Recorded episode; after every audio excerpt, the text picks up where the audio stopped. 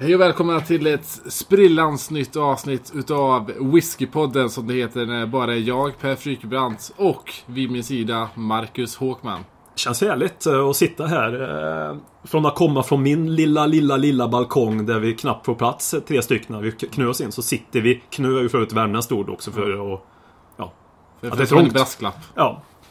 Nu sitter jag här på en lite finare del utav Karlstad. Jag känner, mig, eh, jag känner mig inte riktigt hemma än, men med spriten Nej men det... Vad var det, luftkvaliteten som snarare den stora skillnaden än, äh, än vad klasstillhörigheten är. Inte Manaus är vi inte i nu. Nej, nu är, vi i Rio, nu är vi tillbaka i Rio. Det är vi verkligen. Så vi kör. Det gör vi. Hi, this is Ledley King, and you're listening to the Ledley Kings Need podcast. Dags att hämta hem det ännu en gång För jo, du vet ju hur det slutar varje gång vinden vänder om Det spelar väl ingen roll, håller du finger långt Alla de minne får, de är ett minne blått Det här är ingen blå grej som rent spontant blir omtalat på något omslag som Heidi Montage Eller Spencer Pratt, är nog den endaste svenska MC'n som har en känsla för rap så hey! släng upp en hand om du känner vad som sägs Är nu en podcast coming your way Så ge mig femman mannen och bara tryck på play Hey! Hey! Släng upp en hand om du känner vad som sägs Är nu en podcast coming your way Så ge mig femman mannen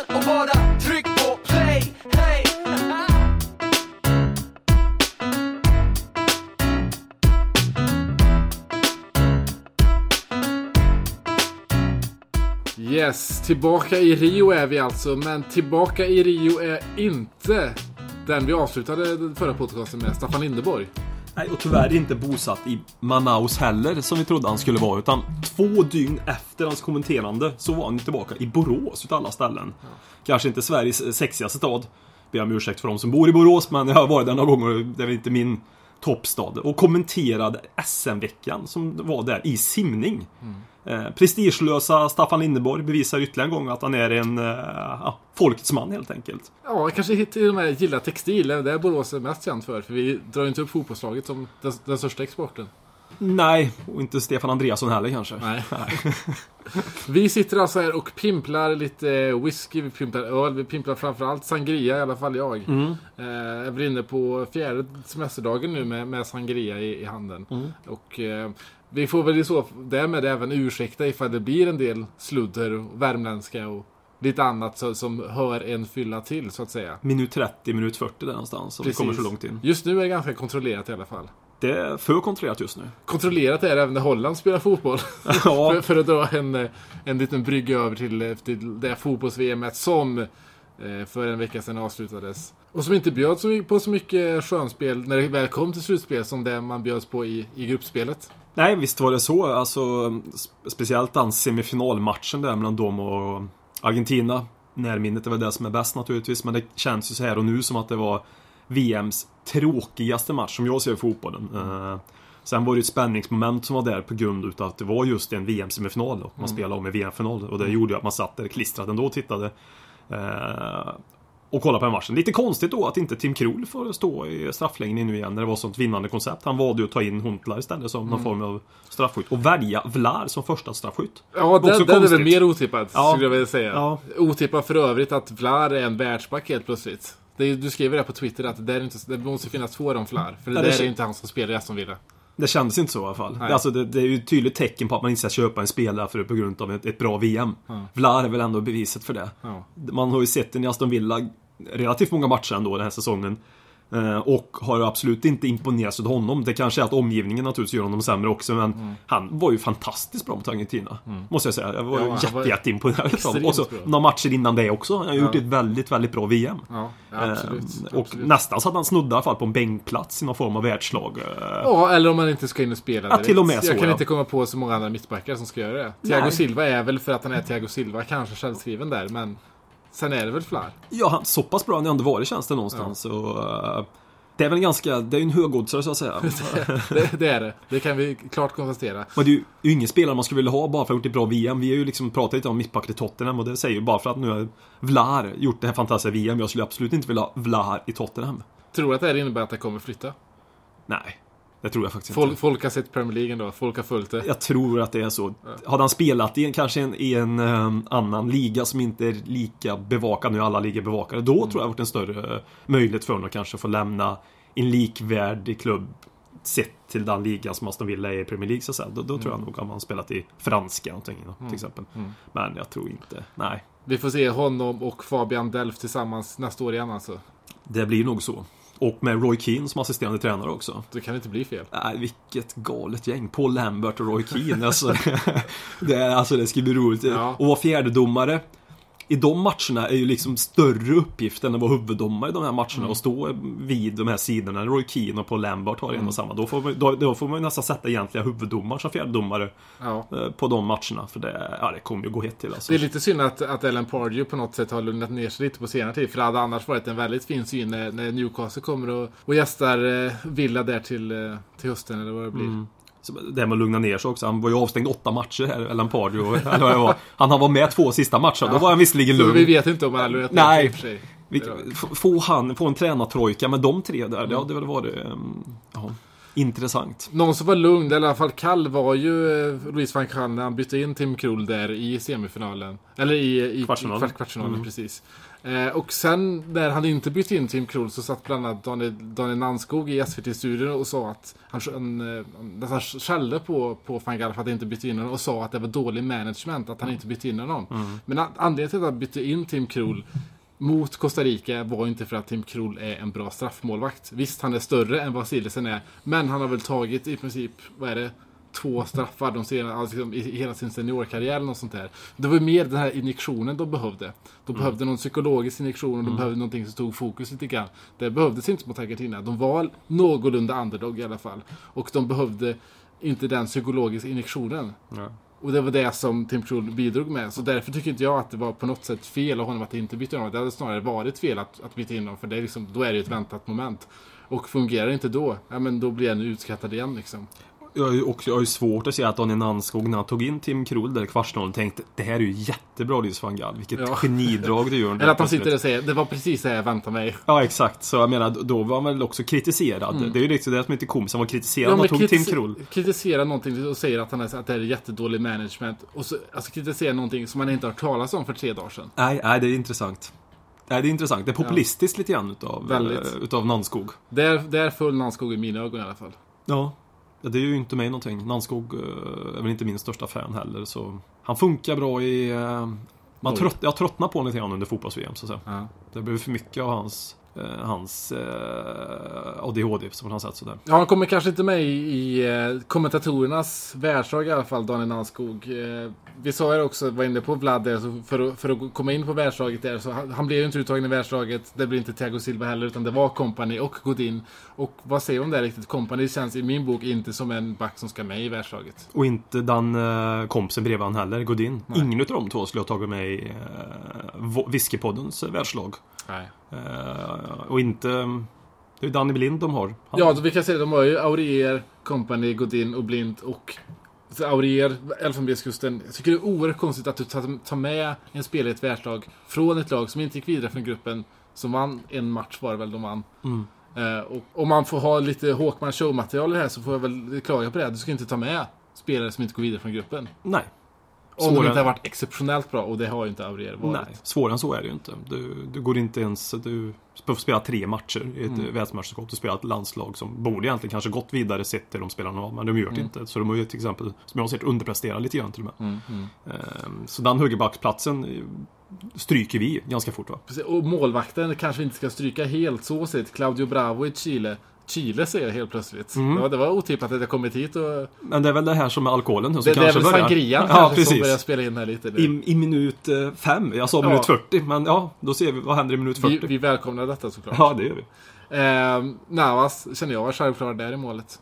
Vi är jätteöverens. Ja. Navas eh, ser jag också där. Eh, Det har varit många bra målvakter vill jag säga detta VM. Mm, det har ju varit målvakter sedan VM. Ja. Och då ska om jag får köra lite mer Håkman Show-material, Mm. du ska ju inte ta en målvakt som åkt ut i åttondelsfinalen. Nej. Och det, det är ju bonus att du Ja. tar ut en målvakt som vann i straffdrama. Var Ja. delaktig och vinna i straffdrama som Navas ändå var i åttondelsfinalen. där. Precis, Mm. precis. Och, och håller de kvar i kvartsfinalen långa stunder. Ja. Var han ju briljant måste jag säga. Så vi nästan, vi, vi dissar Fifa här lite. Vi, vi stryker både försvarare och målvakter. Och som på mittfältet så har vi då Herrera och Sergio Borges. Mm. Vad säger vi om de två? ja. Nej, men jag vill inte ha med någon. Eh, jag vill framförallt ha med Javier Mascherano. Mascherano. Som jag absolut vill ha med. Eh, som jag tycker har varit VMs bästa innermittfältare. Mm. Sen har jag svårt att ta en till på uppstuds här. Eh, någon mer eh, innermittfältare. Witzell i Belgien tycker jag är bra också. Ja. Eh, gillar jag väldigt förtjust i honom. Eh, som inte är okänd på något sätt de här två innermittfältarna. Men det är väl två. Det har inte varit innermittfältarnas VM, om man säger så. När man sitter här och funderar på vem som ska peta Sergio Borges. Nej, nej. Jag säger ingenting för jag blir lite på, jag känner att jag blir partisk i målet mig om honom. Uh, nej, men han var ju duktig i Borget. Han sprang väl mest i hela VM som jag förstod. Fram till eh, åttondelsfinal, eller kvartsfinal. Ja, Ja, men sen var ju inte de med. Nej. Nej, så han har väl kanske högsta snittet under hela VM sett till ändå fem matcher då Jag tror, han, jag tror han sprang, eh, eller nu ska jag inte gå in på det för nu, jag, det är säkert Sangrian som tar den då så jag ska inte gå in på på. siffror. Men jag tycker i alla fall vi går vidare till fronttrean vi har där med Messi, Rodriguez och Neymar. För mig är det ganska klockren trio där. Eh, Jag vill ta bort Messi. eh, och ta in Robben.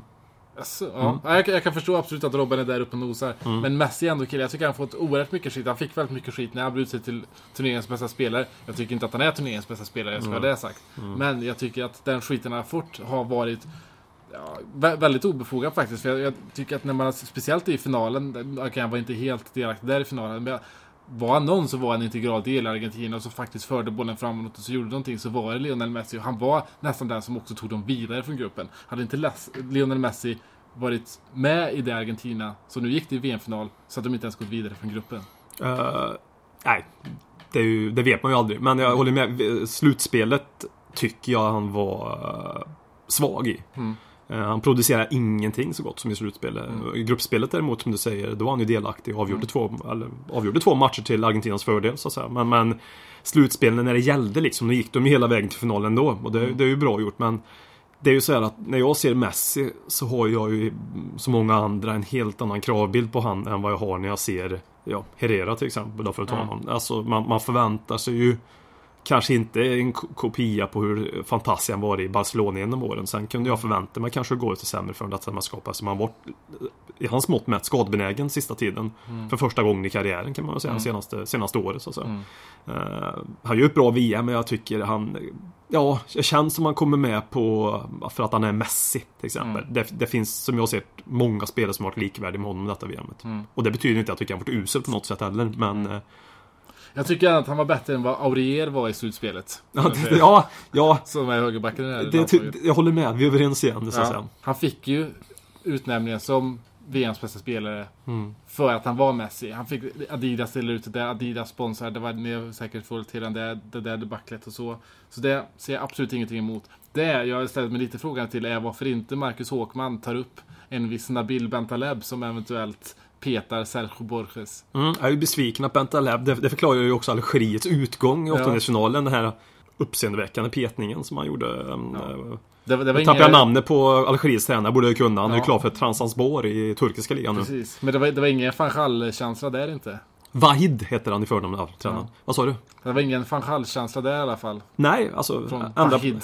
Vahid, i förnamn. Jag kommer inte ihåg vad han heter i efternamn. Vitch, någonting. Eh, nej, uh, nu, han förändrade ju visserligen väldigt mycket. Han bytte ut fem spelare från sista gruppspelsmatchen till slutspelet. Mm. Och han gjorde det likvärdiga från omgång ett till omgång två bytte ut. Så det var Vilket visade sig vara en för mycket. Det visade sig vara en för mycket och det var nog det som gjorde att eh, mm, Ja, Kyrle gjorde det där 1-0 målet i förlängningen där. Att mm. Bentaleb inte tog den ytan som skulle behövas där och då så att. Som man är känd för att göra också. Ja, han är känd så mycket. Ja. Alltså, ja. Bentaleb. Ja, men där har du ju ett namn. Hur kunde man släppa han under radarn här? Det vet jag inte, men det, det, det är väl visken som Man, talar man, kanske. man trodde ju inte inför VM att Nabil Bentaleb var de, den som skulle tillba- komma tillbaka till träningen sist av alla spelare. Nej. Nej, det är väl så gott som att han gjort nästan Ja. inte de som spelar mest. Det är ju ganska, det är ju ganska sensationellt om man ser alltså att han ändå gjorde tre matcher från start i ett världsmästerskap i ett Algeriet som var ett, faktiskt ett bra Algeriet. Mm. Som eh, charmar mig i alla fall. Mm. Eh, rent eh, hur de spelade och eh, attityden de visade upp på planen och allt det där. Mm. Så han måste ju, sett till det måste han ju vara supernöjd med, sin, med sina minuter som han fick i ett världsmästerskap. Absolut. det kan ju inte vara på något annat. Han är ju liksom, killen är 20 år också. Jag tror fortfarande inte han kommer gå in och dominera Premier League för det med Tottenham. Men, Nej. men eh, Där är vi eniga. Och eniga är vi kanske också när det gäller nummer nio. Thomas Müller. Känner jag. Ja, Det- utan att vi har pratat igenom oss så är vi ju eniga Ja. naturligtvis. Eh, Müller eh, Alltså det säger ju också någonting. Vi sa att det är målvakternas VM. Det kanske inte är innermittfältarnas VM. Och det är absolut inte anfallarnas VM. För Müller är ju ingen anfallare egentligen. Liksom. Han är ju någon eh, ja, offensiv mittfältare. Det är ju ingen renodlad anfallare. Liksom. Det, och Rodriguez som vann skytteligan. Det är ju också en offensiv mittfältare som jag nog mer ser Müller som än som en anfallare så att säga. Eh, Ja, men det var ju Vem faktiskt- var den bästa anfallaren om man säger så? Som är, Ja. som är Och anfallare. ändå så spelar han heller inte så mycket anfallare, i alla fall inte nummer nio. För han, de flesta matcherna när han startade var ju från ja, höger offensiv mittfältspositionen och så Klose. Klose fick ju spela hela slutspelet bland annat. I start. Precis, precis. Men det, var- det var ju verkligen, och vi vill säga det var målvakternas VM, det var också offensiva mittfältarnas VM. De Bruyne har ju gått och liksom verkligen ja, kört upp ett finger i, i Mourinhos rumpa på något sätt och visat vad han, han är för spelare. 12-åriga Kevin De Bruyne. Precis. Ja. Som eh, måste ha specialtillverkat någon slags solskyddsfaktor inför, inför VM i Brasilien. Den solskyddsfaktorn skulle jag vilja ta del av just nu efter, efter en eh, gårdag vid, eh, vid Värnen kan jag säga. Med Ja. totalt sönderbredd näsa som nu kan eh, associeras till fyllenäsa. Extra stark nu. Eh, så eh, vet någon Kevin De Bruynes eh, solskyddsfaktor så mejla gärna den. i sådana fall. Ja. Har vi någon spelare som har liksom presterat, som verkligen har hoppat upp på nästa nivå, kanske klubblagsmässigt också, att det är en spelare som kan gå? Mm. Förutom då den, den givna James Rodriguez som vi väl ändå får se liksom, har, ändå har varit på den nivån tidigare, men nu har han ändå gått in, som vi har sagt förut, i liksom det var i, i vardagsrummet hos, hos Medelsvensson också. Hos Arsenal-supportrarna så att säga. Precis. Eh, Så de känner ju till den nu så att säga. Mm. Nej men alltså en som inte jag alls kände till innan eh, kan jag inte åldern på riktigt här. Eh, Gonzales mittbacken i Costa Rica. Mm. Som spelar i MLS vad jag har förstått. Eh, kollat upp. Eh, Han imponerar mycket på mig. Mm. Sen eh, det är ju det här, man ska ju inte göra jag skulle inte vilja ha honom i Tottenham för det, så att säga. För att ha gjort ett bra världsmästerskap, så att säga. Men, men det skulle vara intressant att se honom i en i en europeisk liga som man kanske har en större möjlighet att följa. Nu kan man ju följa MLS, men det är lite, lite nattliga tider så att säga. Så. Men, eh, En annan mittback som heter Gonzales och som också spelar i MLS var ju den mittbacken som fick gå in i USAs Mm. landslag och spela. Eh, och gjorde det med all bravur. Inte, inte för att han är någon av de spelarna som kanske är i James Rodriguez-klass, men när vi ändå var inne på mittbackar Rodriguez i MLS så får jag faktiskt eh, eh, lägga in en liten brasklapp för honom där också. mm. Eh, USA, om vi bara ska köra den, eh, den veckoartliga USA-kollen så kan vi säga det att intresset inte alls sjönk när de åkte ut utan snarare var det så att vi kan säga att matchen mot Belgien var ju populärare än vad NBA-finalen var, Mm. NHL-finalen var, till och med World Series var den, var den större, har större Det- tittarsiffror. Så det är stora grejer vi snackar Det är om. chockande faktiskt. Faktiskt. Och det borde, du är mer chockande dig som kan relatera som ändå har spenderat tre fulla år i USA. Liksom. Baseball är ju, Det the shit så att säga. ja det är ju väl vaggan i amerikansk idrott lite Ja, grann. precis. Så jag menar, eh, slår du dem, den Mm. idrotten. James Rodriguez är också ett typiskt baseballnamn. Ja, ja precis. Baseballpodden. Ja. Eh, nej, och så, jag vill bara säga en spelare som jag är imponerad som, som var en innermittfältare, Colombia, för att prata, fortsätta om Colombia där. Eh, Carlos Sanchez. Mm. Eh, med det fina håret också. Han tycker jag var... Han imponerar på mig i mittfält. Han spelar i spanska ligan vad jag vet i alla fall. mm. Eh, Någon vi får se i Tottenham i framtiden av de vi har sett i VM. Origi är en sån kille som har tagit nästa kliv ändå. Ja, men det att han är bara så- är en liten lillspelare. Så jävla skeptisk till han så det är helt sinnessjukt. Visst, han löpte rätt i matcherna, men då är vi inne på det också. Du gör ja, 120 bra minuter i ett världsmästerskap och så, så han kostar 15 miljoner pund sen. Det är ju helt sinnessjukt alltså. Visst, han är 19 år, han gör det bra, det är inte frågan om det, men nej. Låt Liverpool köpa honom om de vill ha honom. Säger jag. Det Låt Liverpool köpa vem fan de vill för de gör det ändå inget bra. Nej, du vet ju när de brukar, när, de, när Liverpool tar upp eh, lädret och spenderar de här summorna så... Det brukar inte gå så bra alla gånger. Nej, Några Down- gånger ens. Nej, Downing Carroll och de här. Så, men, så det ska bli intressant att se. Det känns... Nu, det, det måste väl... Nu följer vi inte några schema. Något schema vi inte ens har innan. så Nej, säga. absolut inte. Eh, nej men jag tänkte på just Liverpool att när Tottenham nu tappade Bale som, som eh, naturligtvis inte är någon upplysning som blev någonting, jaha gjorde de det? Så var det mer att nu kan Tottenham dra fördel av detta och köpa alla de här spelarna. Det är en helt annan inställning till Liverpools tappa Suarez eh, när jag följer engelsk media. Att eh, de tittar på vad som hände med Tottenham. Det är också en lärdom säkert också. De, Många tror ju att Liverpool kommer få det tufft nästa år oavsett alla de här eh, sju, åtta nya spelare som kanske kommer investeras i, i klubben som kommer stärka deras trupp som nog behövs också tack vare Premier League och Champions League och allt det där. Men jag, fan, tappar nu som de har tappat också Suarez. Det tror jag kommer påverka mig fruktansvärt mycket. Ska vi gå in på det? Ja.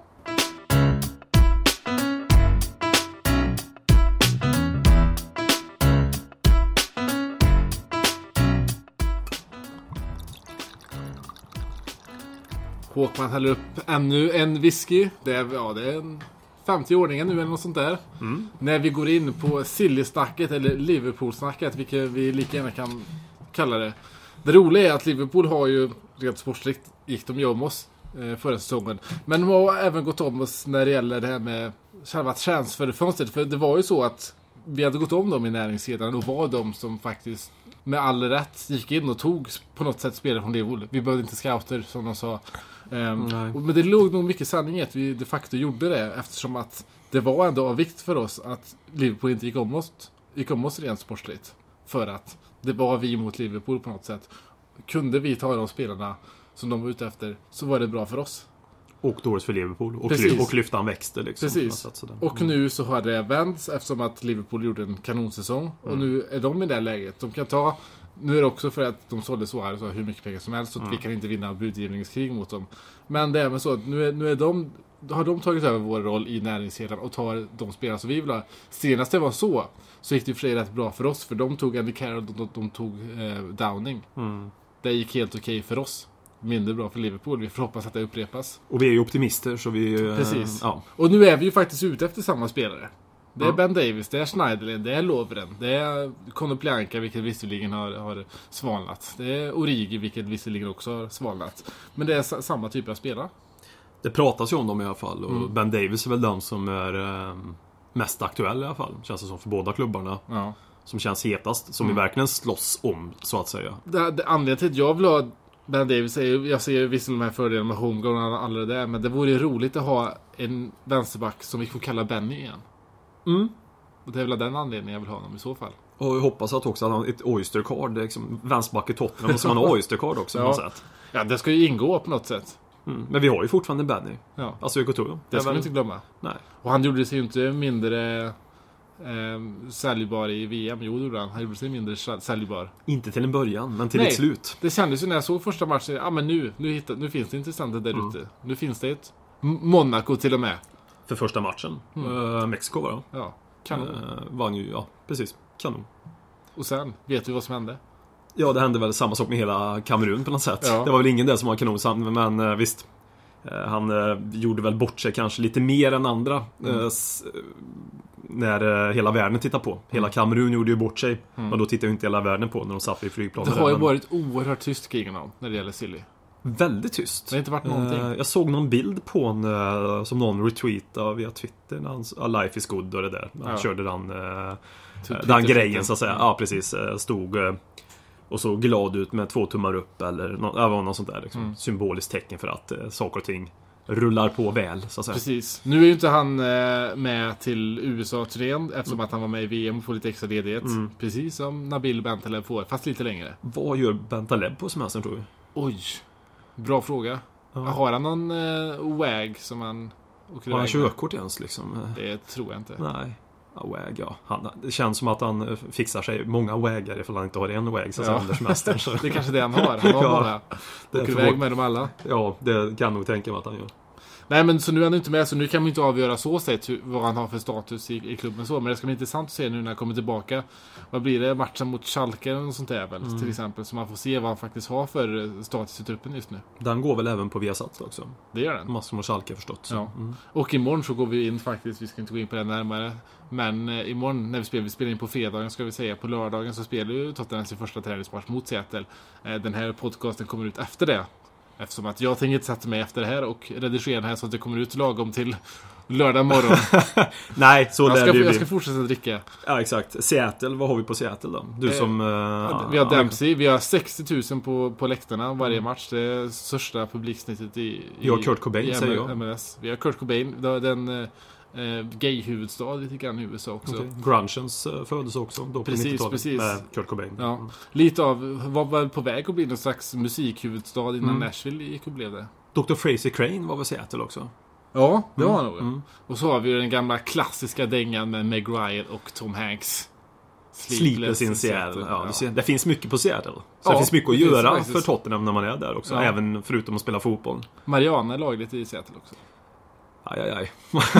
Vi kanske åker dit. Ja. Hinner vi med nästa plan? Eh, vi pausar och drar. Ja. Nej men det, du ser, det finns ju mycket att göra som sagt, ännu mer nu. Och eh, det kommer väl vara kanske lugnt då, om det finns Mariana. Det ska i alla fall bli kul att se det. Få se framförallt hur en viss Erik Lamela hanterar den nya situationen i spelet. Han är äntligen tillbaka och inte minst har skaffat sig både Instagram och Twitter. Det här är ju ett tecken på att det kommer gå bra den här säsongen. Jag, jag brukar tro sådär, alltså när man har mycket de här sociala medierna och lägger ut mycket. Då, och man, det känns som man mår bra, Lamela nu. Ja, Visst det, gör det? det, gör det, det Alltså det, känns, det känns som man mår Jag, jag, jag, kan, skitbra. jag, kan gå in, jag kan gå in på eh, Erik Coco Lamelas senaste Instagram. Nu märker man ju verkligen att, att eh, Ja. vi, ska börja ta med man i podden. Han skriver senast han lagt upp en bild på nya, nya tröjstället. New shirt for the 2014-2015 season. I like it a lot. Men alltså allt han lägger upp, det är bra engelska. Mm. Under bilderna. Det är bra engelska. Och jag tror, det här är ju ett bevis på att det faktiskt kommer gå bra den här säsongen. Det är därför det är bra att han nu har skaffat Instagram. För att man, det, det ger oss en lit- liten fingervisning om hur det faktiskt kommer gå. Att han faktiskt bryr sig om hur det går. Hur han känns det verkligen att Ja. han, han är i Tottenham för att stanna. Han, han har liksom vuxit in i, i både klubben och framförallt kanske staden och språket och allt det där. Om det nu, nu är det inte säkert att han som skriver det där. Mm. Ja men yes, jo absolut Du tror jag det? det. Ja, verkligen, ja, men- ja. verkligen tror jag då, det. då tror jag också det. Ja. Eh, På Han, hans engelska är bättre än vad Soldados är. Ja, Okej. Ja. Så Jag har inte hört den prata engelska. På, ta, på tal om det så kan vi ju i, nu under, under, under försäsongsturnén nu faktiskt få se en front fyra helt spansktalande med Lamela, Soldado, Falke och Ceballos. Inte helt omöjligt att vi får se det faktiskt. Och Pochettino där på, Ja. på bänken. Precis. Men sen har vi också andra sociala medier som kanske inte riktigt har samma duktiga engelska. Vlad har ju skaffat Twitter. Han har skaffat Twitter sen vi hörde senast Ja. och eh, det älskar jag. Ja. Det, är en som vi har saknat på Twitter. Jag tror till och med att vi har pratat om det här i podden. ja. Och väldigt Twitter-kompatibel. Twitter, kanske inte Twitter-kompatibel som sådan, men han, man vet att han kommer göra sig bra på Twitter. Jag, jag, hopp, jag har ju höga förväntningar på honom. Ja. Jag skulle bli fruktansvärt besviken ifall han har någon sån där tråkig agent som säger du måste liksom. Mm. Jag vill nästan ha att han skriver när Peter Ongevinji, att han liksom skriver... Nu, nu, är, nu är jag utanför. ja, precis. Nej, men att det, det ska vara helt öppet hur han, hur han liksom Mm. eh, kör från sitt Twitterkonto. Absolut. Ja, men det är, är nya Benny. Det, det, den bra delen av Benny. Är Ja, men precis. Vlad. Ja. Undrar ju om uh, ordföranden i Stoja är lika stolt över den. Fortfarande. Ja, jag hoppas ju det. Mm. Är han tror utsläppt förresten? Har vi någon koll på Det hoppas jag inte. Nej. Eh, jag, Nej. jag vet för övrigt att Robin Dronsfield ska iväg till Kroatien nästa vecka. Och han ska ju då till Dubrovnik. Okej. Dubrovnik var också den stan som, eh, som eh, Livi träffade Dinamo Zagrebs president för ett år sedan när de pratade om Halilovic. Halilovic, ja. Halilovic som gick till Barcelona och efter det, så den stora talangen som alla pratar om är ju Yahya Musa. Mm. Nigerianen från U17-VM som var förmodligen deras bästa spelare. Och som nu är, man får väl säga inom citationstecken, klar för Tottenham eftersom Mm. att han då inte kan skriva på ett kontrakt förrän han är 18, han är ju 16 nu då. Så det enda man kan skriva på är ett pre-contract agreement som man enligt uppgift har skrivit på. Men vi är väl ganska säkra på att det faktiskt är så, för han tränar ju faktiskt med U21-laget. Det ser ju bra ut i alla fall att det ska vara någonting på gång där. Precis. ändå... Och då kan man vara lite, lite frågande när det gäller afrikanska spelare, afrikanska talanger överlag som kommer till, ja, till Premier League och inte gör så bra. Det enda, det enda är väl Gervinho som har gjort det någorlunda okej. Och även han var kritiserad. Precis. Men eh, det är Men det säger, här, han det, här, någorlunda okej. ju- det här är ju inte en typisk afrikansk spelare. Afrikanska spelare märker ut sig på så sätt att de är liksom starka rent fysiskt och har Mm. hela det spelet. När de är i sina 12 år, typ Koulibaly. Mm. Och sen så växer de inte ut riktigt för att de får aldrig det tänket. Med Yahya Musa är det precis tvärtom. Mm. Det är ju tänket att han har, det är spelfördelningen han har. Och eh, så det, det, det, han är ju verkligen the next big thing som är på marknaden just nu. Och kanske inte är på marknaden just nu för han kanske är klar för oss. Han är ju då left-winger ska vi då säga för de som inte vet. Och det är ju liksom ingen förlustinvestering på något sätt heller Nej. direkt. Utan Nej. för en klubb som Tottenham med Mm. alla miljarder som finns där. Mm. Och få honom för så gott som gratis. Precis. Eh, Och kunna bara hoppas på att det ska bli Jag tog, en Premier League-spelare. jag tog ju mycket hellre honom än Valmir Berisha. Ja, jo det. Det är jag också. Han har ju liksom en tendens till att um, försvaga svenska spelare kan jag känna. Men Berisha var väl ingen jag eh, ville ha till eh, Tottenham. Han gör sig bra i Roma tycker jag. Där kan han sitta. På bänken. På bänken. Men då, i Italien får ju det får sitta 22 spelare. Inte på bänken men man får anmäla 22 spelare någonting sådär. Eller 18. Det är ju så här, Mm. Nej, 22, 22. 18 är det ju i Premier League Mm. numera. Jag tror det är 22, så det är klart. Jag kan ju sitta på bänken i Roma liksom. Så Ja. Eh, det, det, är väl ingen, det är väl ingen större grej än så länge tycker jag. Nej. Ja, Berisha. Nej. Och han är väl på väg bort till och med. En liten utlåning. Ja, Serie C kanske. Jag har ingen aning, jag missade det. Men så, så är det väl säkert. Det är väl, det är väl kanske bra för honom också, Berisha kanske blir utlånad i en, i en Serie B-klubb. Precis, han var ju Mm. faktiskt på väg till eh, Sunderland. Det var så gott som klar för Sunderland. Okej. När sportchefen där blev Ja, av med jobbet. Italienaren där. Stod jag nu från Olof Lunds podcast när de pratade om det senast. Ja, jo, jag hörde också det med Ja. Karlsson där. Precis. Mm. Om vi ändå går tillbaka till Liverpool-snacket så är ju Schneiderlin den det snackats om kanske mest. Och Mm. kanske också inte är så, så konstigt som det är han som i mångt och mycket byggde upp Pochettinos spel i Sunderland. Mm. Man, det, var liksom, det var på honom man förlitade sig på. Det är han som för upp bollen i banan. Eh, ska jag försvara att inte köpa honom så är det väl för att liksom, den typen av spelare fanns inte i Sunderland. Det fanns bara Schneiderlin som kunde ha det uppdraget att föra bollen framåt. I Tottenham finns det några andra spelare som kan göra det. Det är en position som vi har många som är likvärdiga med Schneiderlin tycker jag. Mm. Kvalitetsmässigt också. Det är en bra spelare. Tycker jag absolut jag tycker, men som eh, nästan lite av sympati så vore det roligt för så 15 kanske får behålla någon utav sina Golden Boys. Man får liksom lägga in Morgan Schneiderlin i den kategorin Mm. också, som jag tycker man ska göra. Eh, de har väl, ja. De har tappat en del, backarna, så att säga. Och många, så, många snackar om nu att om, om Sander kommer så, eller om Sander går så kommer Schneiderlin. Jag tror snarare att, att det är en, en Paulinho som han konkurrerar med i, i Tottenhams startelva. Mm. Eftersom att det är samma liksom, eh, den här boll, bollförande... Och då ser jag nästan Rollen. hellre Schneiderlin än Paulinho här nu. Gör det? Ja, ja. ehm, Visst, jag kan tänka mig att ge Paulinho en säsong till. Det är inte frågan om det, men eh, Hanses VM har ju inte heller imponerat på mig. Eh, Då menar jag Paulinhos VM. Ehm, och, eh, Men vi sa här att man inte ska haka upp sig på VM. Nej, jag vet, men då väger jag även in... Nej, exakt. Motsägelsefullt. Ja. Eh, nej, men då, då väger jag också in säsongen i Tottenham. Jag vet jag sa innan, och kanske flera andra som tänkte innan, att, att han skulle visa upp en helt annan sida i Brasilien. Han ser lika ledsen ut i Brasilien tyckte Mm. jag. Ju- även, det- även innan, innan de vann. Men då visade han också upp en sida i, i Brasilien som chockade mig när han gick in och körde peptalk liksom, i cirkeln. Inför Chile där. Då visade han upp en ledaregenskap, om det räcker att vara ledaregenskap för att skrika lite. Det gör det troligtvis inte. Men, men han visade upp ändå en sida som inte jag trodde han hade riktigt. Att han gick in och kunde vara uh, den pushande spelaren på det här sättet. För det har jag inte sett den i Tottenham alls. Det har jag upplevt den i alla fall. Då. Sen betyder ju inte att det är sanningen då. Men eh, nej. Skulle vi få 20-25 runder för Paulinho från Juventus som det ryktas om till exempel så säljer jag sälj. Ja, det är också 25 miljoner pund, absolut. Mm. Men vet, han är bra och allt det här. Jag tycker dock han är lite hypad med tanke på att han var den enda spelaren i Sunderland Mm. som kunde klara av det spelet. Vad de hade, de hade Ramirez som inte alls är den typen av spelare. Nej. Ward Prowse alldeles för ung. Mm. Jack Cork inte alls samma spelartyp. Wanyama inte samma. Så det var han som skulle klara av det. I Tottenham som vi sa.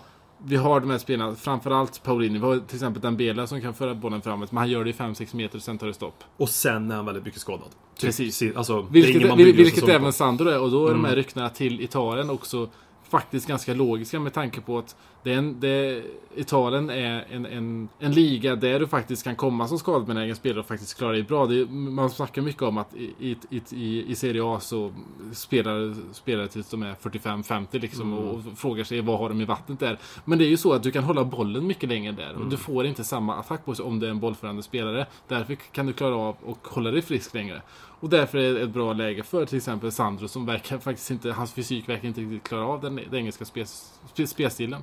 Nej, det är ju inte ett år han varit skadad. Liksom, Nej. eller skadebenägen. Det är väl, vi är väl inne på tredje nu va? Ja. Eller två och ett halvt i alla fall Mm. åtminstone.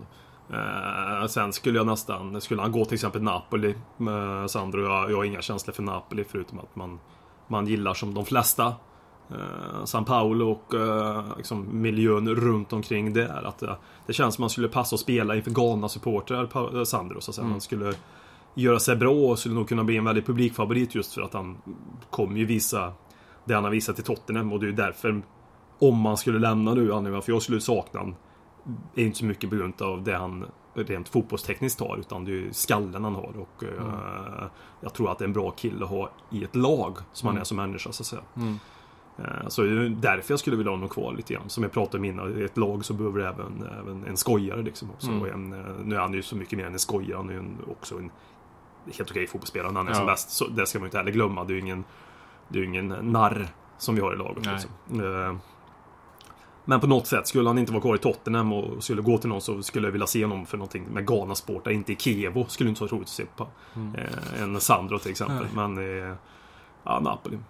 Då skulle man ju liksom vurma lite för Napoli tror jag också faktiskt. För det, man vurmar ju lite för Sandro. Eller jag vurmar ju lite för Sandro ändå. Mm. Trots att man är kritisk mot den som att han inte håller riktigt tycker jag spelmässigt. Så är det ändå spelare man, man gillar verkligen. Mm. En som du också är känd för att gilla är ju Adebayor som nu har gått och dragit på sig malaria. och det var, det, alltså det, var, det var ju ändå en lågoddsare. Man såg ju det, det var ju skrivet i stjärnan att Adebayor skulle komma tillbaka efter sommaruppehållet med malaria. Det visste man ju på förhand. Adebayor kände väl där då, vad fan gör jag här redan nu? vi är liksom vi är i mitten, mitt i sommar liksom. Det Och jag är, får träna redan. det är juli månad. Alltså, nej, det här håller inte. Jag, jag, ringer någon, eh, någon doktor, ger henne ett par pund i, i fickan så skriver att jag har en sjukdom. Det kanske man inte ska skoja om sjukdom och malaria. Men det är ingenting man... Äh, det är klart. malaria, det där är överskattad Ja. sjukdom. Nej men så, jag, jag, Säger jag och det dör miljoner Ja, år. precis. Jag höjer en varningens finger där att, ja, är han sjuk? Adebayor? Eller bara vill han ha lite... eh, Han är ju van att ha 16 veckors semester per sommar, han vet du. Så det... Adebayor har ju mer semester än vad en lärare har. ja, precis. Ja, ja. Och eh, ja, han mår bra nu tror jag. Ja, och det är afrikansk också nästa år. Så det blir kanske inte så jävla mycket spel från dem i år heller. Ja, Det, är väl, det kommer väl tjafsa om om man ska spela eller inte också i landslaget ett par Och så gånger kommer han två dagar innan så bestämmer han sig för ja, ja, jag drar iväg. Ja. Ja, men, Bonusen är fixad. ja, precis. Ja, precis. Han kommer kyssa se- sedelbunten där. Nej, men något, så, något sånt kan man väl förvänta sig. Kan jag tänka mig. Det är tjafs också där i sommar. Adbajor, visst. Han har ju kvaliteter, men det är ingen spelare vi ska bygga någonting på. Är det dags då för en ny nummer 9? För det har ju ryktats väldigt mycket om att Bentekes ag- agent har fått klartecken för att hora runt nu Christian Benteke och att Mm. det faktiskt är summor som är 10-12 miljoner, vilket inte alls är några Köp. oöverkomliga summor. Köp säger jag då. Du säger köp. Alltså, alltså om det är 10-12 miljoner pund liksom. Ja. Så, eh, som, eh, som det ser ut nu i fotbollsvärlden om anfallare. Svårt att se att han går för 10 miljoner pund. Han, visst, säsongen som var var ju inte bra. Eh, Eller ur Benteke mått mätt så att säga.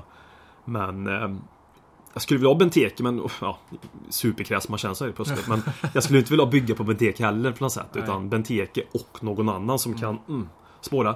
Man vet ju inte nu. Du, du, vi pratar, jag vet inte om vi kommer inte ihåg om vi pratade om detta. Vi pratade om detta innan vi spelade in med Ricky Lambert där, att han Mm. gjorde om en till nia. Ja, Soldado. Det kanske kan, alltså, lyckas han med Ricky ju- Lambert så varför ska han inte lyckas med Soldado då, Absolut, som är en bättre? Ricky Lambert eller vad säger du, Ricky, Soldado känns ju verkligen som första valet just nu. Med tanke på att Pochettino har den talangen han har med att kunna förvandla anfallare Mm. till riktigt jäkla bra nummer nio. Och då är ju helt plötsligt Soldado förmodligen den som kommer passa bäst i det systemet. Mm. Då blir ju Adebayor andra fiolen. Och Adebayor kan inte spela andra fiol. Nej.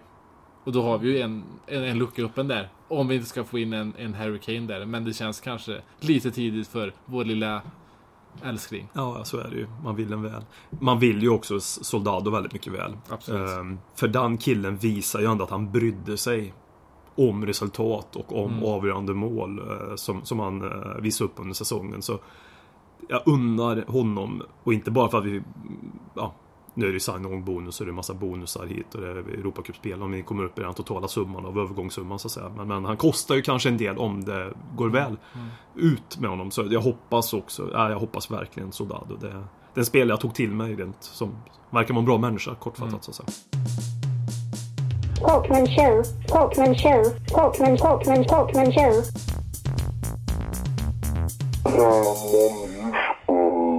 Denna veckan tänkte jag prata om någonting som störde mig, ja, kanske var det som störde mig mest under hela fotbolls-VM. Tyskland vinner VM-guldet. Tyskland ska fira sitt VM-guld. Spelarna alltså, så ska man förvänta sig ska fira på inneplan. Jag tittar bort i tre sekunder, vänder blicken mot någonting annat, kollar ner mot datorskärmen och tittar upp, ser 14 eh, extremt läckra och fina tjejer, men spelarfruar som jag förstår som är där inne och eh, firar nästan mer än spelarna ser ut som för mina ögon sett. Eh, detta VM-guld. Och eh, jag undrar där och då, vad fan gör de där inne på planen? Eh, de är väl inte delaktiga där och är behovet utav de här tyska som säkert hade sett likadant ut oavsett vilket land som hade vunnit, kanske. Men eh, eh, var det så viktigt att spelarna, spelarfruarna då skulle få ta del av det här firandet på Innberg? Jag förstår inte riktigt poängen med det där. Alltså det, vad jag vill minnas här och nu att jag aldrig har sett något liknande förut i en VM-final. Det brukar vara liksom klassiskt att de gör så där sista omgången i Premier League på hemmaplan, att man tar ner barnen i alla fall och går runt med dem på arenan och säger hej då säsong. Men i en VM-guld så vill jag ju se galna, helt uppjagade spelare som bara bryr sig om laget och att man har vunnit guld och inte går omkring med sin, sin fru som man sen kan njuta av VM-medaljen ett dygn senare, två dygn senare, fira vilt med spelarna och de du har vunnit guldet med. Eh, oerhört irriterande och jag vill att Fifa sätter ner foten kring detta. Så Fifa gör en bra grej. Tack! Talkman show. Talkman show. Talkman, Talkman, Talkman show.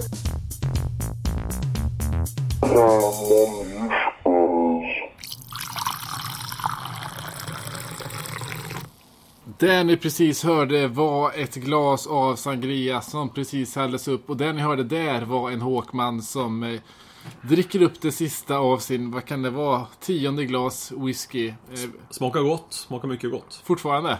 Det brukar smaka godare med tiden. Det är ju så. Och glasen, glasen blir ju inte större men eh, volymen i glasen blir ju mer så att säga. Exakt. Du började på ungefär en centimeters höjd. Nu, nu är du uppe på 10. det är en centimeter per glas. Det är väl så någonstans, där, där eh, nivån ligger så. Ja. Ja. Det är en ny tes som kommer fram med en centimeter per glas. En säger man. ja, och det, det, jag är ju glad med den tesen. Det ser ju sen, jag har ju lite kvar i flaskan här. Så det är ju intressant att se när, när nivån är uppe på eh, 20 så att säga. Ja, och när flaskan är slut. Då börjar vi prata riktigt så här bruknivå på drinkarna som Ja. eh, hemma vid så att säga. Och bruksvärmländska också kanske kommer fram lite snart här. Ja, det vet man aldrig. Vi tog en liten paus här bara för att vi känner att äh, men vi behöver komma upp lite i alkoholnivå. För att prata om det nya stället. Vi avhandlade lite grann förra, förra avsnittet. Då hade vi sett hur det första stället ser ut. Nu, ser vi, nu, vet, nu är det officiellt. Vi vet att det var det. Vi ser bortastället. Vi ser målvaktsstället och allt det här. eh, Domen från Marcus Håkman. Att vi behöver vara fulla för att prata om detta. För att, Ja. det, det mår bättre. Det är väl kanske framförallt därför. Ehm, spelarna som kommer springa ute på plan kommer inte se vackra ut. Men vår målvakt däremot, som jag ser det, kommer se otroligt vacker ut. Ja, då kommer vi direkt in på Svante Aleblads fråga på Twitter. Vi, vi bakar in eh, eh, några frågor här som vi har fått och gör ett till ett litet tröjinslag i podden helt enkelt. Svante Aleblad skriver Loris lila hemmatröja förtjänar att avhandlas i podden. Givetvis. Sen skriver Oskar Andersson Nya ställen. Gult är fult men ger framgång? Frågetecken. Det där var ju både vi och framförallt du inne på i förra avsnittet. Att det ger tur med fula tröjor. Ja, ja precis. Jag har upplevt, jag kan ju komma ihåg två, som jag sa då, för personligt då, som inte har den podden nu, 2001 med ett, eh, med ett annat lag. Och eh, säsongen 9-10, just med Tottenham, då jag tyckte personligen i alla fall, då hade vi gult i matcherna så att säga också. Då tog vi fjärdeplatsen, den fjärdeplatsen vi har tagit längre fram också, men inte kommit till Champions League på. Eh, så, så ska man vara lite så här skrockfull då, möjligtvis, så, eh, ja fan, då vinner vi väl vinner vi ligan i år sett till hur matcherna ser ut nästan. Ja, precis. Personligen i alla fall. Sen finns det ju finns det ju inslag i matchtröjan som är jävligt vacker. Med Absolut. Bill Nicholson och allt det där. Och då blir jag också ännu mer besviken på att matchtröjan i sig inte är mer respektfull. När vi har Mm. Verkligen. det där fina. För vad fan. Då känns det nästan mer som att man pissar på Bill Nicholson. Ja, jag känner också, alltså, borde man inte kunna göra en, en, en eh, Det behöver inte nödvändigtvis vara en, en retroprodukt som vi var inne på tidigare när vi pratade om det, men det väl gjort superoptimalt om det var en retroprodukt naturligtvis. Men, eller naturligtvis, naturligtvis för mig. Men om det hade varit en mer stilren tröja i alla fall, som det var där och då när Bill äh, rattade Tottenham. Eh, nu är det ju liksom, det är fyra olika färger i matchtröjan. Då har du gult, har rött, har Ja. blått och vitt. Och två av de färgerna är dåliga färger, så att säga. Gult och rött ska ju inte finnas liksom. Nej. Så, så det, det blir för mycket clown över så att säga. Alltså, Så de, de referenserna som finns i Bill Nicholson är som ni vet, det är på, det är på axlarna och det är i eh, linningen på nacken. Det som är på, på bortatröjan är ju de, eh, den svarta, svartgula eh, tröjan. Det är 11 streck som är från nacken och neråt över loggan. Och de här 11 strecken ska alltså representera titlarna Bill Nicholson tog eller något sånt där. Eh, kan ju också representera antalet spelare som är i ett fotbollslag. Eller vad stycken. Men just en så, sådana referenser tycker jag det är jättefint att de vill komma med referenser till Bill Nicholson och allt det där. Men det är lite för liksom, långtdragna referenser som känner att jag kan inte uppskatta det på det sättet då. Ja, speciellt med de här ränderna känns ju väldigt långsökta. Eh, och det kanske är på ett sätt charmigt att de som vet, de vet. Jag vet inte om det, det är något sånt de är ute efter. Det tror jag inte att de är ute efter. De vill nog liksom verkligen lyfta fram Bill Nicholson i ett, ett, ett större forum än just Tottenham Forum. Att det blir en intern grej att vi vet att det är 11 ränder och det är bara vi som vet i den här cirkeln som håller på Tottenham. Eh, Nej, och det hoppas man man kanske har varit tydligare just med hyllningar. Just med ränderna då. Ja. Det, det andra är ju fint så att säga. Men, Ansiktet där bak på hemmatröjan är visserligen ganska tydlig. Mm. Men om man säger att du kommer till Bill Nicholsons grav så kommer du med bortatröjan där och säger Kolla Nicholson, det här är, det här är hyllningen till dig. Vi har 11 ränder här. Mm. Han hade ju skattat där nere i sin grav. Jag har varit där i vita. Ja. Det Det är framförallt på alltså- ansiktet. Ja, ja men det är ju, det är ju framförallt när man har sett matcherna från, som alla har sett, det är ju, det är ju liksom, det är ju, det är ju vitt. Och emblem. Ja. Eh, och det är så jag vill ha sett. Om det nu, alltså, om man ska göra en, en eh, som detta känns, det känns som att man ska göra en hyllningsmatch till Bill Nicholson som detta till stor del är naturligtvis. Alltså man lägger in så mycket symboler kring honom. Så gör det fullt ut liksom. Eh, det inte till 50% och sen Alltså jag förstår ju det här med röda AIA det, det går ju liksom inte påverka tyvärr. Sen kan man ju tycka vad man vill om det men det är ju rött. Det, vi kan inte göra så mycket åt det. Eh, Men det andra går att göra mycket åt. Alltså i, i första stället så här vita. Hur det ser ut. Hur det ser ut precis. Det har vi ju full um, eget ansvar över. Ja. Eh, De som gör den här tröjan. Det här med det gula. Som inte jag, alltså. För mig är det helt ofattbart liksom. Ja. Eh, Det har vi ju väldigt mycket ansvar för. Jag tycker också normalt sett att Tottenham Förutom när jag sa 9-10 där och, och kanske något år som jag glömt här nu eh, i, whiskydimman att... eh, Mansion-åren helt enkelt. Vad sa du? Mansion-åren helt enkelt. Ja, precis. Ja, ja, ja, de var ju... Den loggan var ju inte vacker. Ja, men vi har ändå haft, haft, haft, haft fina matchtröjor. Just för att jag gillar det stilrena med, med det vita så att säga. Och vi har inte lyckats med det i år alls. Nej. Något som vi däremot har lyckats med är ju målvaktströjan som nästan bär upp hela, att, att ställena är så fula. Man är ju lycklig. Ja, Men det blir ju- alltså vi såg innan vi började trycka på räck när vi började liksom eh, umgås innan vi spelade in som sagt. Och vi konstaterade båda två utan att vi eh, tog hand på det att eh, är det någon tröja vi köper i år så är det ju matchtröja, målvaktsmatchtröjan. Med den lila ja. Inslaget. Och det skulle inte förvåna mig om det här på något sätt blir något rekordår där målvaktströjan Mm. för första gången går om uteställskittet Det säga. blir en li, ett lila White Hart Lane. Ja, ja oj oj oj vad vackert det ja. hade varit. ja, det hade varit så otroligt vackert. Alltså den, den är ju... 35 000 tröjor med Loris på ryggen. Ja, tyvärr inte med nummer. Vad han? 25 va? Ja, nu är det väl nummer ett han ska få i år. Ja, Mm. vi får väl... Eh, Vad, som, vad som tros i alla fall. jag precis. säga. Och det, Ja. Men det gillar väl herr Håkman? Det gillar jag. Rätt ska vara rätt. Ja. Ett ska målvakten ha. Två ska högerbacken ha. Och, det, och så vidare och så vidare. Så. Kanske där som det han fick i och med det nya kontraktet som han skrev alldeles nyss som vi blev väldigt glada för. Det, för det är väl ändå årets värvning får vi säga. Loris femårskontrakt. Även om vi får ett par värvningar, riktiga värvningar, så ska det till någon riktigt bra värvning för att slå den grejen. Alltså, Mm. alltså få Hugo Lloris. Bättre målvakt kan ju inte vi här och nu få. Nej. Eh, Och det, det man såg i VM är ju också hur mycket en bra målvakt ger. Mm. Men jag brukar faktiskt undervärdera det lite med målvakten och tänka på att ja men ha en okej målvakt. Det gör en så stor skillnad. Det är lite bra Wenger över det alltså där. Det är väldigt mycket Wenger. Ja. Men nu ser man att du, du kan liksom, som i VM, du kan gå till kvartsfinal om det du har är en bra målvakt. Nu ska du inte ha skit i övrigt, men har en bra Nej, nej, målvakt nej. kan gå jävligt långt. Mm. Och det ser man inte minst med, ja, att vi har Loris nu. Och visst, han gjorde inte jättebra fjolsäsong, men vem fan gjorde det? Och att, att, att signa upp honom på fem år, det är, det är ovärderligt. Så jag tror det är nyckeln till Pochettinos lagbygge, om jag ska vara helt ärlig. Och vi har en kapten, hoppas jag. Ja, förhoppningsvis är det han Alltså, som var kaptensspelare nästa år. Ja. För du blir inte lagkapten i ett landslag om du inte har de Ja. egenskaperna. Och speciellt ett, kanske ett sånt, eller så är det enklare i ett sånt landslag som Frankrike. Där det kanske finns dåligt med ledare, men det kanske också kan tyda på att blir du i Frankrike så betyder det att du har extra svaga egenskaper för att det behövs.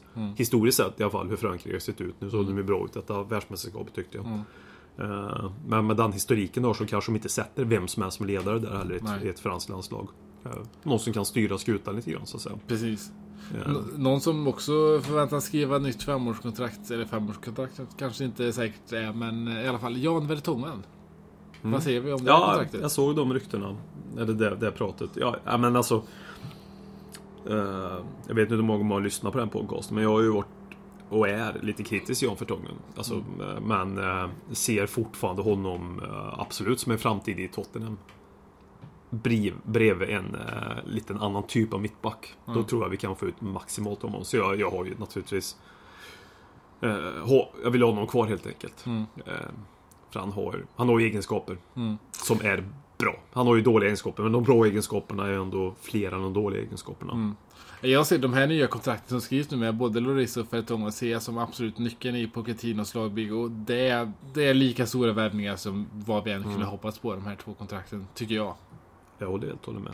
Så är det ju. Liksom. Man får inte, man får liksom inte underskatta ett nytt eh, skrivet kontrakt. Liksom. Det är, Kostnadsmässigt är det ju nästan det också som ett nyförvärv för en klubb. Så att säga. Ja. Då är sign-on bonus då liksom troligtvis en höjd lön på det också för att Mm. de skriver på det nya kontraktet.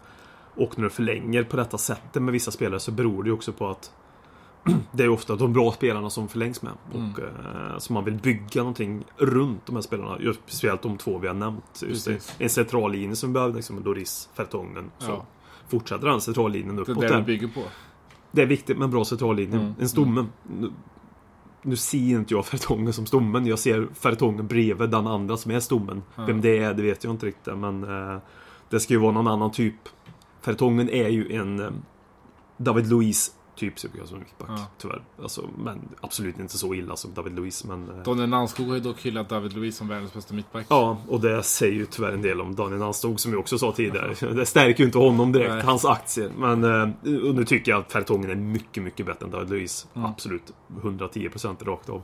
Men vissa backar behöver en eh, en Leddy King bredvid sig. Det behöver ju alla, Alla backar behöver en. Leddy King bredvid sig. Men alltså en Thiago Silva, en Leddy King. Alltså den typ lite lugnare som kan styra en, en backlinje. För Fertongen, som jag ser det i alla fall, kan inte styra en backlinje. Han är inte main man som Ja. mittback. Även om han kanske är spelkvalitetsmässigt den bästa mittbacken så har han inte de ledaregenskaperna som är mittback. Så. Är det där vi har en lucka för Ron Flair i Tottenham?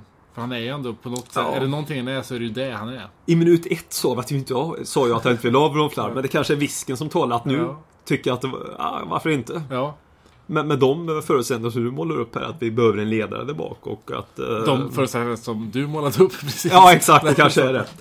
Men alltså, ja, varför inte? Nej, men jag vill inte ha Ron Villar, men alltså man ska ha någon... Man vill ju alltid ha Ledley King tillbaka. Det är Ja. det som är det konst. Man tänker, ja, Är det det som är värvningen i år helt enkelt? Ja. Leddy King skriver på nytt femårskontrakt. det, det är väl det som är nackdelen också, man jämför alla med Ledley King. Så är det. Det är väl det som är grejen framförallt. Man, man, man, man säger, men alltså när jag tänker på um, det här komplementet till alla de här mittbackarna som sitter i Tottenham så är det ju som när Dawson var som bäst. När Dawson verkligen var bra. Då var det ju med Ledley King. Och det är ju många det sett så ut förut när de varit som bäst. Har det varit med Ledley King. Ja. Och han har gjort liksom alla bättre tillbaka. Alla, alla liksom höjt deras nivåer på något sätt. Och det är ju liksom Sådana mittbackar växer ju inte på träd. Men det är ju den... Ja, det är kanske därför mittbackarna ser sämre ut. I mina ögon. För att jag jämför dem Ja, för, med för de, mittbackarna, de mittbackarna finns ju heller inte idag. Det är inte det att inte vi har dem, det är det att de finns inte. Vad har du i Premier League? Ja, du har kanske Company. Liksom. John Terry tycker jag tyvärr är bra då. Ja. Ja. det kanske svära i graven här men... Det jag, är det, ja, definitivt. Det så är det. Men jag tycker ju att det är ju en gris på alla det Ja. sätt. Men som mittback. Och så tänker du på hur många mittbackar det finns i Premier League.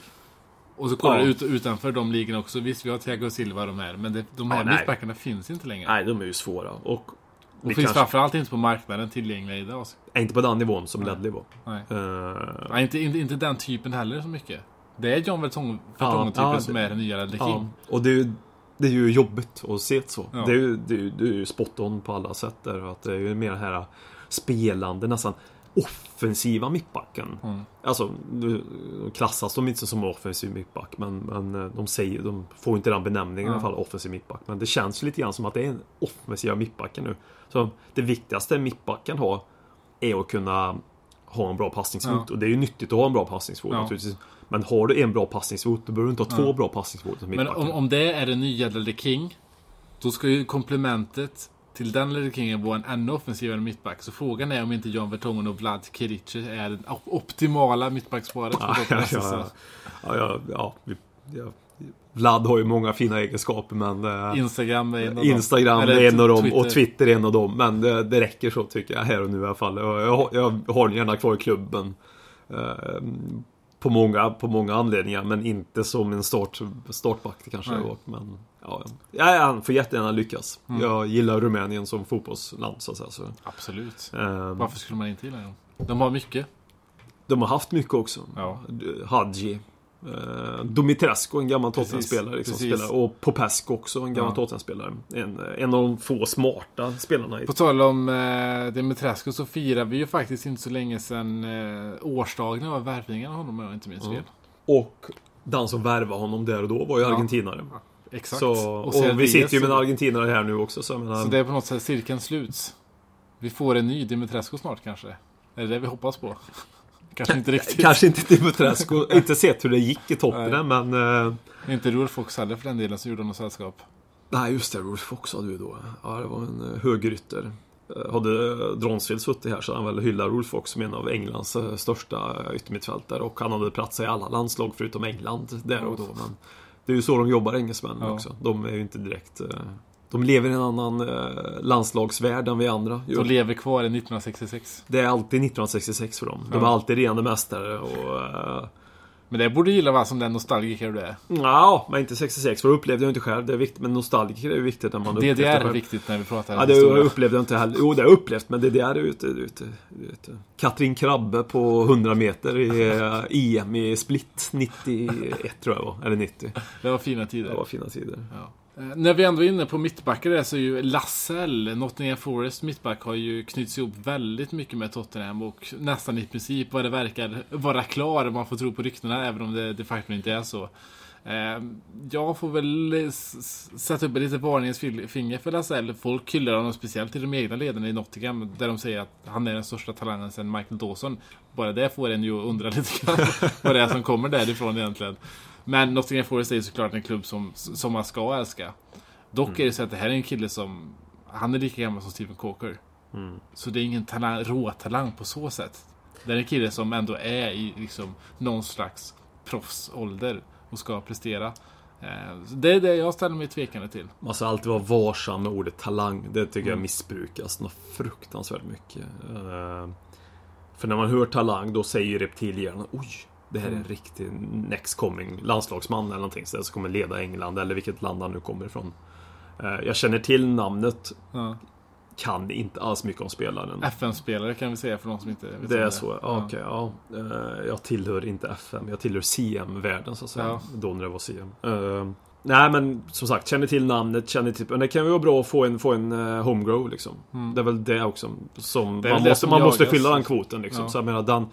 Och det känns lite jobbigt att det känns som nu att vi måste jaga den kvoten. Det är Mm. en kvot som vi innan den fanns aldrig behövt jaga för vi har haft en viss inriktning. Inte för att jag romantiserar att vi måste ha engelsmän på något Mm. sätt men vi har ändå...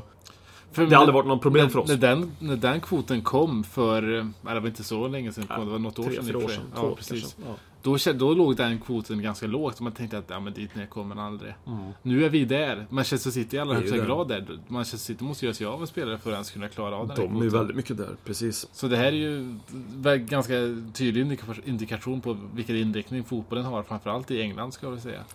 Ja, och det visar väl kanske varför landslag inte går så bra, som jag sagt nu. Eller som Mm. Exakt. jag har sagt nu, fyra gånger i podden. Men, men alltså, det är väl ingen slump. När man får inte ihop kvoten ens i många lag. Jag kan ju tänka mig utan att veta exakt hur de andra lagen ser ut, kan jag väl alltså liksom här och nu chansa med att säga att jag tror att det är fler lag än Tottenham som jobbar för att fylla den kvoten. Precis. Och en som skulle kunna hjälpa till med att fylla den kvoten är ju Alex Britcher som var utlånad i fjol, men som har blivit utlånad precis igen till Brentford är han klart nu. Och det är en förening som Marcus Håkman gillar, gillar samtidigt, vi. samtidigt som han häller upp ännu en whisky. Ja, Brentford gillar man, eh, eller gillar jag. De har ju tyvärr en ny arena på gång som kommer stå klar. När vet jag inte exakt. Eh, Men de har ju en riktig klassisk arena med eh, långsidor som har ståplats kvar. Och en väldigt tät arena. Och som jag har förstått så har de en på varje varje hörn av arenan finns det en pub som, eh, som du kan ja, bygga på matchformen lite grann innan så att säga. Och de, jag vet, de har inte varit uppe i, som är näst högsta ligan, det är på bra många gånger inte varit uppe, jag kan inte huvudet. Eh, Och eh, de är tillbaka där efter en, en eh, fin säsong i League One då, tredje nivån. Alltså. Mm. Ove Rössler var ju där och tränade dem innan han gick till Wigan också bland annat. Så. Nej, ytterligare en Londonklubb också, så han behöver ju inte flytta heller, Pritchard. Han får ju bo kvar i London. Och det är... Och en klubb som man definitivt får speltid i. Det hade ju inte varit så säkert i de... Ja, han går ju upp en nivå också. Ja, precis. Absolut. Kommer ju från Swindon i League One till Ja. eh, Brentford i... Klassiska stegen där. Ja precis, och det är väl gott nog alltså att spela i näst högsta serien för, en, eh, för en fotbollsspelare i England. Det är ju, det är ju inte många som gör.